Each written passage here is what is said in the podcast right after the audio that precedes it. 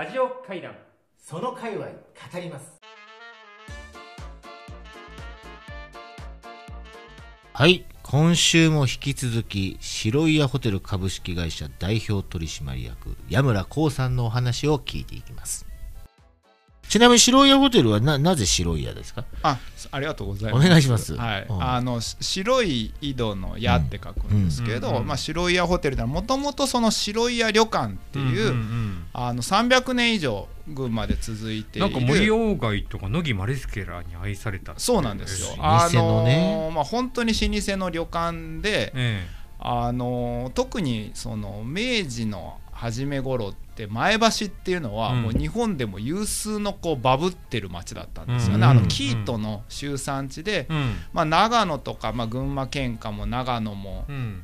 岐阜とかうん。栃木とかそこら辺からでできた生糸を全部一回前橋に集めて、うん。それを横浜まで運んで横浜から海外に輸出して日本っていうのは近代化をこう成し遂げていったっていう、まあ、そのよ要所だったので、うん。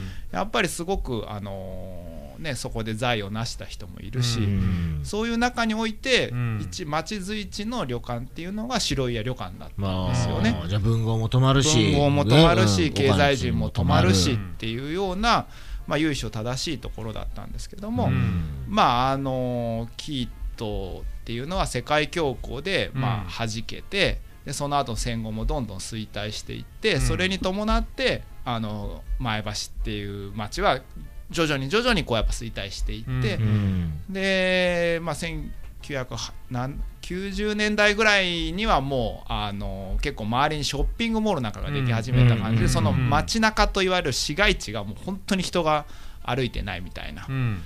野良猫の数の方が多いんじゃないかみたいなうんぐらいの状態になってていて、ね。でまあその白い屋旅館、うんまあ白い最後ホテル白い屋ってホテルになってたんですけど、うんそれも廃業されて、うーん。そっか。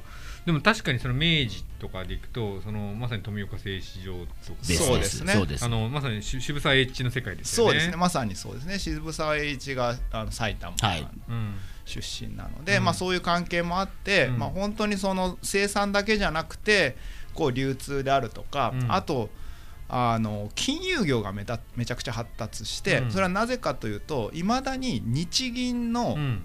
支店って関東では2か所しかなくて、うん。前橋と横浜なんですよ。でこれなんでかっていうとキートの先物取引がめちゃめちゃあ発ー達してあのーまあ、それでいまだにその白い屋があるまあ国道50号っていう通りがあって、うんうんうんすぐ先に県庁があるんですけどその通り沿いにその日銀の支店もあって、うん。その周りはいまだに金融街でうん。銀行とまあその保険会社とかがな軒を連ね。てるんあですよね。なんで、まあ、一応前橋のなんかこう丸の内みたいな感じの、もう一回お願いします前橋の丸の内。ああそこに、うん。そこに白い屋ホテルがある。あるとということですね。じゃあまあまあサイズは1000分の1ぐらいですけどいえいえ。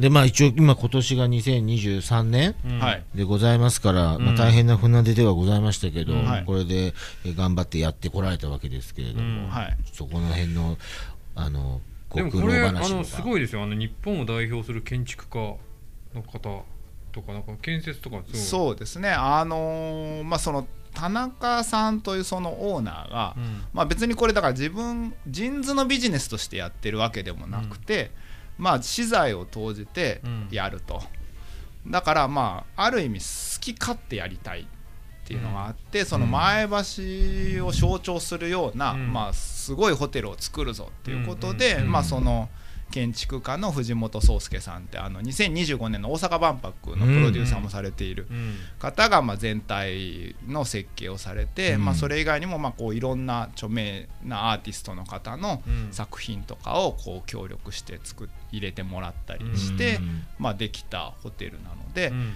まああの本当にその建築好きうん。それから、えー、とアート好き、うん。界隈の人たちがもう本当にこぞって、うん。あの特に最初のあのコロナで苦しい時に最初においらっしゃってたお客様っていうのは、うん。もう本当に超建築マニアみたいな、へー。ものすごいでかいカメラとかライカとかでずーっと写真撮られてる方とか、そういうのがすごい多かったですね。なるほど、うん。はい。なのであのです。まあ次にそのアートきアート好きの人とかっていうのが、うん。まあ、結構いらっしゃるようになって、うん。であのレアンドロ・エルリッヒっていうアーティストの作品がその、うんまあ、白屋ホテルの吹き抜けがすごい印象象徴的な吹き抜けがあるんですけどその中にこう、光のパイプをこう張り巡らしてるみたいな作品があるんですけど、うん。これがレアンドロ・エルリッヒというアーティストの作品なんですけど、あの有名なところでいうと金沢の21世紀美術館にスイミングプールっていうインスタ映えスポットみたいなあのうんプールの中に入ってるみたいな作品。あれを作られた方なんですけど、へー。まあ、やっぱりこれもやっぱりすごい熱烈なファンの方っていうのがすごい多いので、うん。それこそ女性を一人で、うんそのでレアンドロ・エルリッヒの部屋っていうのがうん。泊まれるあ部屋があるんですあるんですね。アート作品の中に泊まれるんですようん。ね。なんでそこに泊まってレアンドロの作品を眺めながらディナーを食べてっていうお一人様がいらっしゃったりとか、まあ、そういうアートファンの方に支えられて、でこうそうすると徐々に徐々にこう広がってきて、あのもう少しそのめちゃめちゃアートマニアではないけども、うん。なんかあのいつも温泉ばっかり行ってんの飽きてきたっていうような方だったりとか、ちょっとこうあのカーサブルータスとか読んで、うんアートなことしたいみたいな方が徐々に来てくれるようになって、それでまあ今に至るっていう感じですね。もちろんご自身のこう能力とか才能とかはねたくさん溢れてるんですけど、多分一生懸命力が高いんでしょうねきっと。高いのか？高くはないです、え？しょうがないからやってるしょうがないからやってる。はい。まあでも真面目だしね、うん。いやいいやだからなんかあのねご自身がこう設計しててご自身がこうこうして明日明日やりたいって言ったわけじゃなくてまああのねメガあのメガメガネ会社の社長さんがやりたいとそうですね。言ったことを、じゃあやりやりましょうかって乗っかってなかなか人がやりたいって言い出したことをちゃんと自分の事としてスケールさせるって才能だと思うんだよね。才能ですね、うん受託型の受受託型の命。やっぱりそこら辺がうん。こうやっぱり山さんに叩き込まれた部分であるのかもしれないですね。クライアントファースト。クライアントファースト。ファースト。え受注なめんなと。ーなめんなと、うん。受託なめんな、うん受託なめんなっていやでも話がありますよね。あの結構それはあって、ぶっちゃけ夢はとか、なんかあんまないんですよ、うん。生涯において。社長。社長。白い屋社長。いやこれは言ってるからあ言ってるから言大丈夫。スタッフにも。大丈夫。あの別に、うん。あの山登りが好きでもうん。別にどの山登るかはもうどうでもいいんですよ、うん。多分どの山でもそれなりに楽しく登れるかなるらほど。それでもそれって才能だと思うんですよ、どの山でも楽しく登れる。まあこれじゃなきゃ嫌だっていう人もいるそうからね。ねまあそうですね。あとまあまあ登れるっていうね。結局登れるから、うん。でなんかだから、まあ、田中さんみたいな人がいて僕は楽なのは、まあ、そこそこ信じてるわけですよ、うん。あのゴール地点だけは、うん。うん。ちなみになんかあのインタビューであの田中社長が登ろうとしてる山に疑い持ったことはないっていう。あまあそれちょっと大げさに言ってるかもしれないですけど、うん。あのだからこの山登るぞっていうのを決めてくれる方が楽楽なんですそういうね、親分のもとで、うん。じゃあどうやって登ればいいんでしょうっていうのを考えるのが楽しい。そう。でその時にこの道登れっていうのは、うん。結構間違ってることも多いと思っていて、ああまあ確かにね。それは自分で考えますっていうじゃあここ行くぞっていうのはえっと言ってくれると分かりましたってなんだけどじゃあここ行くあの方法は自分でも考えます。っていうとかまあもちろんどっちかというとこっち方面ぐらい言われたらそれは言うこと聞くけど、うん。まあ登っていくと、うん。でその途中でまあなんかわかんないですけどなんかお花が咲いててここ綺麗だなとか、そういう楽しみの見つけ方はうん。別にあの自分で、うん。まあ、どの道通ったって、うん。そこそこ綺麗なものはあるし、うん。そこそこしんどいし、うん。そこそこ危ないと思ってるんで、うんまあ、そこはなんか自分で適当に楽しめるっていう自信だけはあるかもしれないですよね。山さんこの方すごい素晴らしいですよ素晴らしいですね、うん素晴らしい。いやいやいやいや。えーとちょっと番組うん。特製ステッカーをあげるから、そういう、えーとそういうあれがあるんですね。これ本当に大人気のステッカーそうですよね。これ200万人強が。誰ももらえないこれ部屋に1枚ずつ貼ってもらっていいですかあ、そうですね。え。あ、部屋っていうのは、あの、ホテルのね。そうですよ。あそうするとこれがうちのラジオ番組のファンが泊まりに行きますから。あそうそうそう。ラジオ会談。もう今だって僕初めて番組のタイトル知りましたからね。あそうそうそう、あの一応ね全国のね裏裏このいろんなね 界界隈なるほど。あってねマニアックなその界隈があるんですよね。そのはい。階段、界隈のマニアックなお話を聞けるラジオ会談なるほどなるほど。ね。怖い話じゃないですね。そうです。なるほど。なのであなたは今日はホテルホ界隈テルのマニアックな話を。だけどまあほらホテルのじゃあホテル歴何年ですかと言われたらさ、うん。ら結構もう長いですよ。3年ですから。短いじゃない？いやいやいや一流のホテルマンにして一流のホテルマンにしては短い。いやそれで知りたいのは3年のうん。江村社長うのん。この経験の中でいやこうですよとホテルっていうのはこうらしいとか、うん。はい。えこんなんなってるよとうん。いうのをちょっとやってみて、確かに。私たちやってないからああなるほど特に同じね代理店業界から乗り込ん確かにでいって。確かに僕もあの、はいはいはいあの回だだ線業界は一旦置いといて、置い一旦置いといて。ですかね。僕もあの某あの赤坂にあるねここ代理店出身なんで。あなるほどなるほど、はみんな代理店方ですけど、はいはい。どうですかホテルやってみて。しかも社長でやっちゃって。えーっとですね。あのーすごい面白いのは商売として面白いのは、え例えばまあ客室数っていうのは絶対変えられないわけですよ、うん。うんまあ、白屋だと25室なんですよね、うんうん。だからあの25個以上1日に絶対売れないんですよ、その代わり値段が変えられるんですよ。これって結構珍しい。確かにホテルってちょっと時間みたいなとこありなますよね。あるじゃないですか、だから値段上げても怒られないというか、うんまあ、それこそ今の都内の一流ホテルだとひ高いんでしょ？どいことになってるじゃないですか。すごい高いんでしょ？もう3倍ぐらいになってますよね。これは結構面白くて、はい。その例えばメガネってうん。いっぱい売れるんだったらいっぱい作ればいい、うんうん。そうか、うん。だから在庫を積むっていうことができるんですけど、うん。まあ、在庫数が決まってて値段を変えるっていうゲームってん。結構まあ少ないと思うんで、うんそこはすごい新鮮ですよね。えー、確かに。であとその忙しい時と暇な時っていうのがうん。ものすごい極端うんなので、あのすげえ週末行って混んでんなっていう思っても、うんそれで赤字のホテルっていっぱいあるわけですよ。はいはいはい。とか夏すげえ混んでるけど冬全然とか、はい。やっぱりどんだけこうコンスタントにうん。お客さんに来てもらえるかみたいなところが勝負だったりするゲームなので、そうかそれも結構面白いなって思うんですよね。であと、まあ、その広告とかマーケティングの観点で言ってうん。面白いなって思うのは、うん。その結構簡単に商品が作れるんですよ逆に。はあはと？とかうん。あのー例えば逆にメガネ屋さんでこんなメガネおもろいじゃんって言って作るのに、えっとデザインを起こして、うん。型を作って金型ね、うん、で金型を何回も修正して、うん。ようやく出せるわけですよ、うんだから大もうさ最速半年、うん。基本的には1年ぐらいかかるわけですよ、え例えばジーンズのでやってた時に花粉カットって花粉が入らないようにするメガネっていうのを毎年出してたんですけど、うん。これの発注数量って前の年えのうん。ゴールデンウィーク明けにしないといけないんですよ、うん。ま、前の年のゴールデンウィーク明けに来年の花粉の量がこれぐらいだろうからうん。何本発注するって決めないといけないんですよ。絶対無理じゃないですか、はい。うんっていうぐらいやっぱ時間がかかるんですよね、はい。1個ずつのことを試すのに、うん。それが例えばホテルでえっ、とそうだな。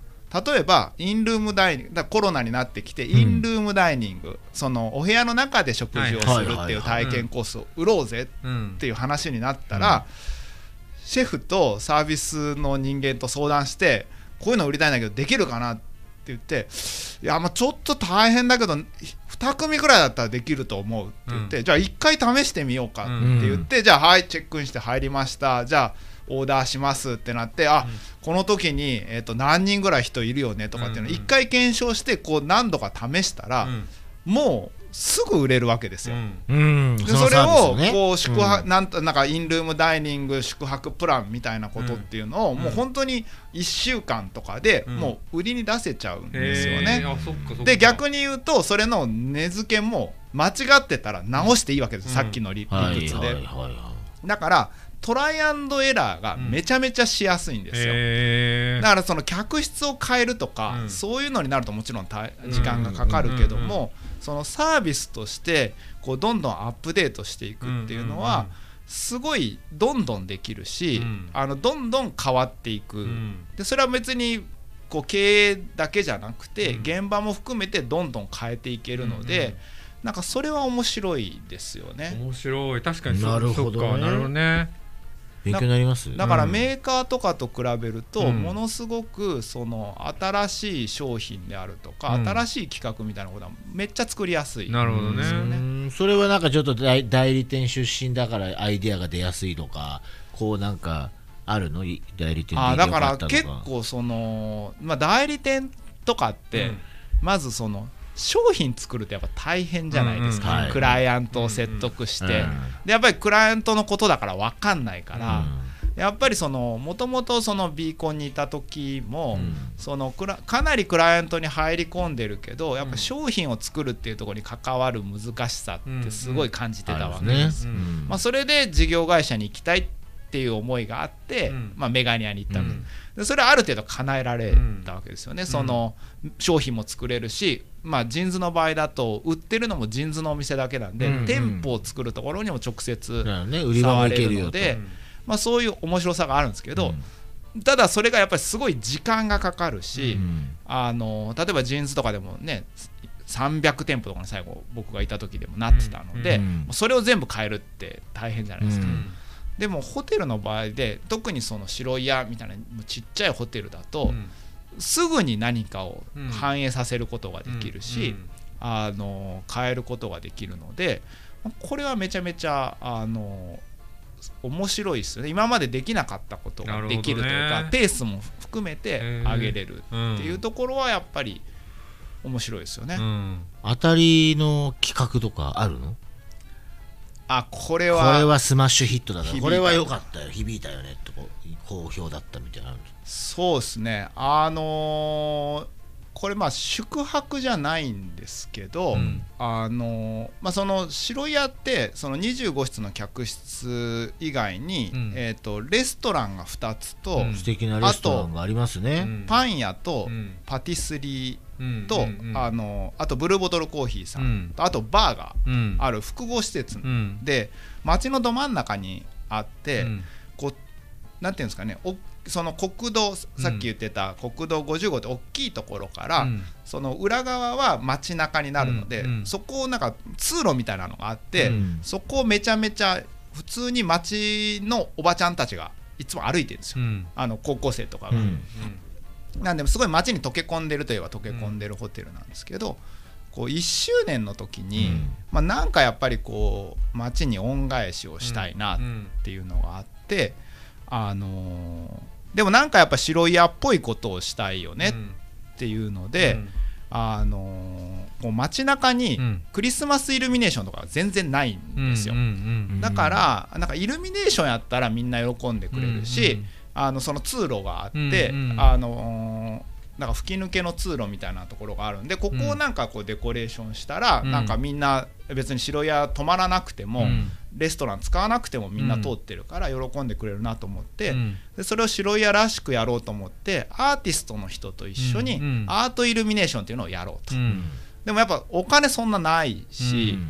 なんかそれを自腹だけでやっても面白くないなと思って、あのーそれをクラウドファンディングでお金を集めたんですよ、うん。おーなるほど。クラファンでね。クラファンで、うん。でそのただやっぱり善意でお金集めるだけだと、まあ、私企業だし、うん。まあ、なかなか協力を仰げないと思ったんで、その白い屋のめちゃめちゃお得な返礼品を出しますと、うん。その代わり参加してくださいっていうので、うん。通常なんか10万円ぐらいするようなお部屋がもう5万ぐらいで泊まれるチケットとか、うん。それを5万のあの寄付で、うん。あの差し上げますよとか、うんうんそういう形でこうお得かける善意みたいなことで、こうお金を集めて、うん。その町に貢献しようっていうのをやったら、あの500万で始めたんですけど、うん。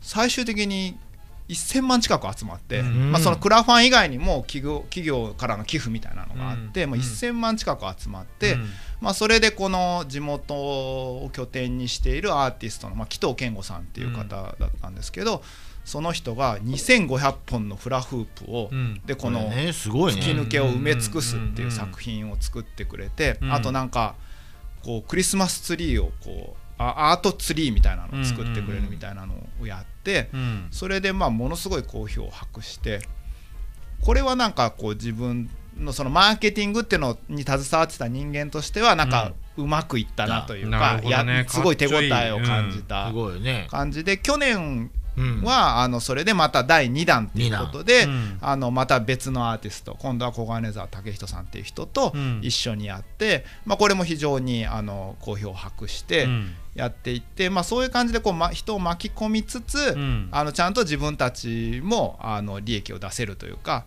そういうこう流れっていうのはうまくできたかなっていうのでうまくいったうーん。いいですね。プロジェクトかなっていうふうにめちゃめちゃ才能発揮してるじゃいないですか。やいやいやもうでも本当にこれとかはもう周りの企業とか、その本当に商店街のうん方とかに支えられてなんとか達成できたっていう感じですけど、やっぱあれだな課題解決能力が高いね。課題解決してるもんね工夫する力がなんか、うんまあ俺から言わせると高いよなっていう。何のプレうん。何のプレッシャーかわかんないですけど立派ですね。いや。いや素晴らしい。あとなんかこうね代理店にいたりそのなんだジンズさんいらっしゃったり海鮮丼やったりってねあとインバウンドやったりとかこうなんかやってきた転職というか経験してきたのがこう、だんだんこう生きてるよね。あれはあんまり関係なかったじゃなくてさ、っていうのありますよね。そうですね。なんかまああのーいつもなんか部下に仲いい部下に言われたのが、いつも斜め上ですよねみたいなことは言われていて、うんうんあのちゃんとした階段は登れてないけど、うん。まあ面白いことはできてるかなっうんていうのはなんか、だからこうさっき夢がないっていう話をしたと思うんですけど うん。あのー唯一あるとしたら、あのー友達に、うん。あ矢村おもろいことやってんなって思われ続けたいっていう。ああいいですね。ね。それだけなんですよ。うん。でだから山さんにうん。おもろいって思ってもらえて、うん。たまになんかお前何してんだみたいなうん。連絡が来なくなったらん。ちょっとやべえなみたいな。るほど。な、なるほど、ちなみに山村さんにとって山村さんってどんな存在ですか？いやもう本当に何なんでしょうね。失礼だよね今のリアクションね、うん。あのー何ですか？何なんでしょうっていうのはいやまず あのーすげえ強引なんですよ。あの私が。本当に3年ぐらいとか全然間が空いてる時期もいっぱいあるんですけど、うんうん。いきなり連絡来て、うん。お前明日までにこの案件発注よろしくみたいな、うん。もうなんかむちゃくちゃなんですよね、あの矢村さんが好きなやつですね、うん。ちょっとグッとくる。でもね足りないわかるわかる。でも多分ね好きな好きなやついやそうなんですよね。ねあのうん痛い痛いけど、うん。死ぬわけじゃないみたいな、キューっていうのじゃないとちょっと相談があるんだけど今大丈夫？とかいう聞き方だと、あの後にしてくれとか言われちゃうんだよね、多分。だからドーンって言った方が、確かにね。担当直入、壁ドン型。そうかそれで。壁ドンドーンってやったら急初めて初めて言われた。って言ってちょっあそう。とポッてなっちゃうタイプ。順みたいな。純な感じだね感じうん。まいやだからあのーまあ本当にだからあのーいやでも先輩でもないんですよね、だから山さんから連絡なくなったらうん。ちょっと、いや焦るみたいな。なるほど。じゃあちょっと強引だけど山さんから連絡来たらちょっとキュンときちゃうっていう。っていうところありますね。なるほど。でもあんまり多いとちょっとちょっと距離を置こうかなあじゃあみたいなこ今回もあのとりあえず来いとはい。今回も強引ですよ、うんとでも何何をするのかよくわかんないけど聞いたらラジオだったと。そういう感じです、ラジオは聞かされていた。ラジオだということは言った気がします。あ言ってラジオっていうところまで聞き聞いてました。聞いてますよね。番組名もどんな番組なのかも聞いてないと割愛してます。割愛してる。そうですね。それ以上の情報はあの、うん。矢村さんに必要ない確かにね、うん。あの渡しすぎちゃうとね。渡しすぎちゃうとあの判断しちゃう。からそう。この人なんだろうって。とにかく、ま、丸月丸日ここに来いみたいなの方が気になるタイプうんっていう、確かにねさっきもね、あのー突然リンクが送られてきてなんだって普通て行かないよね。ね前後にメッセージがなくて店のリンクやったら誤送信かなとも思うし、う。ん。いや前から海鮮丼の話されててね、いいけど突然ポンってきたら、あれ社長なんか間違って送ってませんって思っちゃうけど、で行っちゃうんだよ行って行ってきましたって押したらそあそっから繋がるんだってあそそういうゲームなんだっていう。うんすごいね。あ行ったかと。そういうことだからってね、まあ本人言ってないですからね、すごいね。いやすごい。いやマジすごい。いやだからまあそのね山さんの無茶ぶりはそういう意味では心地いいのかもしれないですね、なるほど。まあ絶対認めたくないですけど まあだから、まあ、無茶ぶり界隈に変えてもいいけど、無茶ぶりを受け続けた男が、が現時点の到達点としては白い屋ホテル代表取締役になってるっていうね。確かホテル界隈って、うん。まあね星のやさんとかねいろいろあるから。らねいろいろねそうそう、あじゃあそっっちのちゃんとした方に置いといた方がいいかもしれないですよ、うん、まだ全然ほら収録だし、はいえーちょっと今打ち合わせ中ということでホそうですねテル界隈行ってきましょうよホテル会話で行くじゃあホテル会話ちょっと行くならもうホテル会話、いやホテル界隈ですよ。もうですよ。3年もホテル界隈やってますからね。言うても、うん。星野さんを前にしても、ホテルホテル、ええ。ホテル界隈で行きましょう、まあ僕もホテル業界やってるんですよって行きましょうよ、そうですまあじゃあ山さんそんなそろそろお時間ですけどまとめとしてはこれホテル界隈でいいんですかね？ホテル界隈のメガネ界隈でも。うん、メガネ界隈も楽しかったです。海鮮丼界隈でもとんかつ界隈でもないですねもうホテル界隈、はい。ホテル界隈でホテル界隈ですね。お願いします。ということで、えーホテル界隈の、えー、海王という称号をもらいますんで、今後、あの白い屋ホテル戻った後に、はい。えー俺、ホテル界隈の海王だしっていうことをメンバーにも言っていただいていいかと思いますね。うん。はい。いいですね。じゃあこれ認定ということです認かね。定ということで。あありがとうございありがとます、うございます。あのラジオは全国で聞けるんですか？全世界です。全国聞きます。全世界で聞け全ますか？世界です、これは。あのじゃあもうあの全スタッフにえ聞かせるえこのように。オンエア日、2月16日、オンエア日にねもうバシッと。バシッと聞いとけよと。あの今ちょっとぜひ。最近社長ブログっていうのを社内でやってるんですけど、はい。最近ちょっと PV が伸びてないので。伸びてない。新コンテンツ入れないとね。新コンテンツ入れないと。そろそろ飽きられてるぞと。毎週日曜日に配信してるんですけどもう日曜日が憂鬱で仕方ないのでなるほど。ちょっと一個いいのいただいたなと。よろしくお願いします。ありがとうございます。じゃあす素敵な無茶ぶりをあれ？本日は。ありありがとうございまた振られるんですか？ありがとうございました。ということで、よろしいですかね？これ終わって大丈夫なんですはい。えあの大丈夫終わって大丈夫ですよ。はいありがとうございました。ありがとうございました。はーい。ラジオ会談その界隈語ります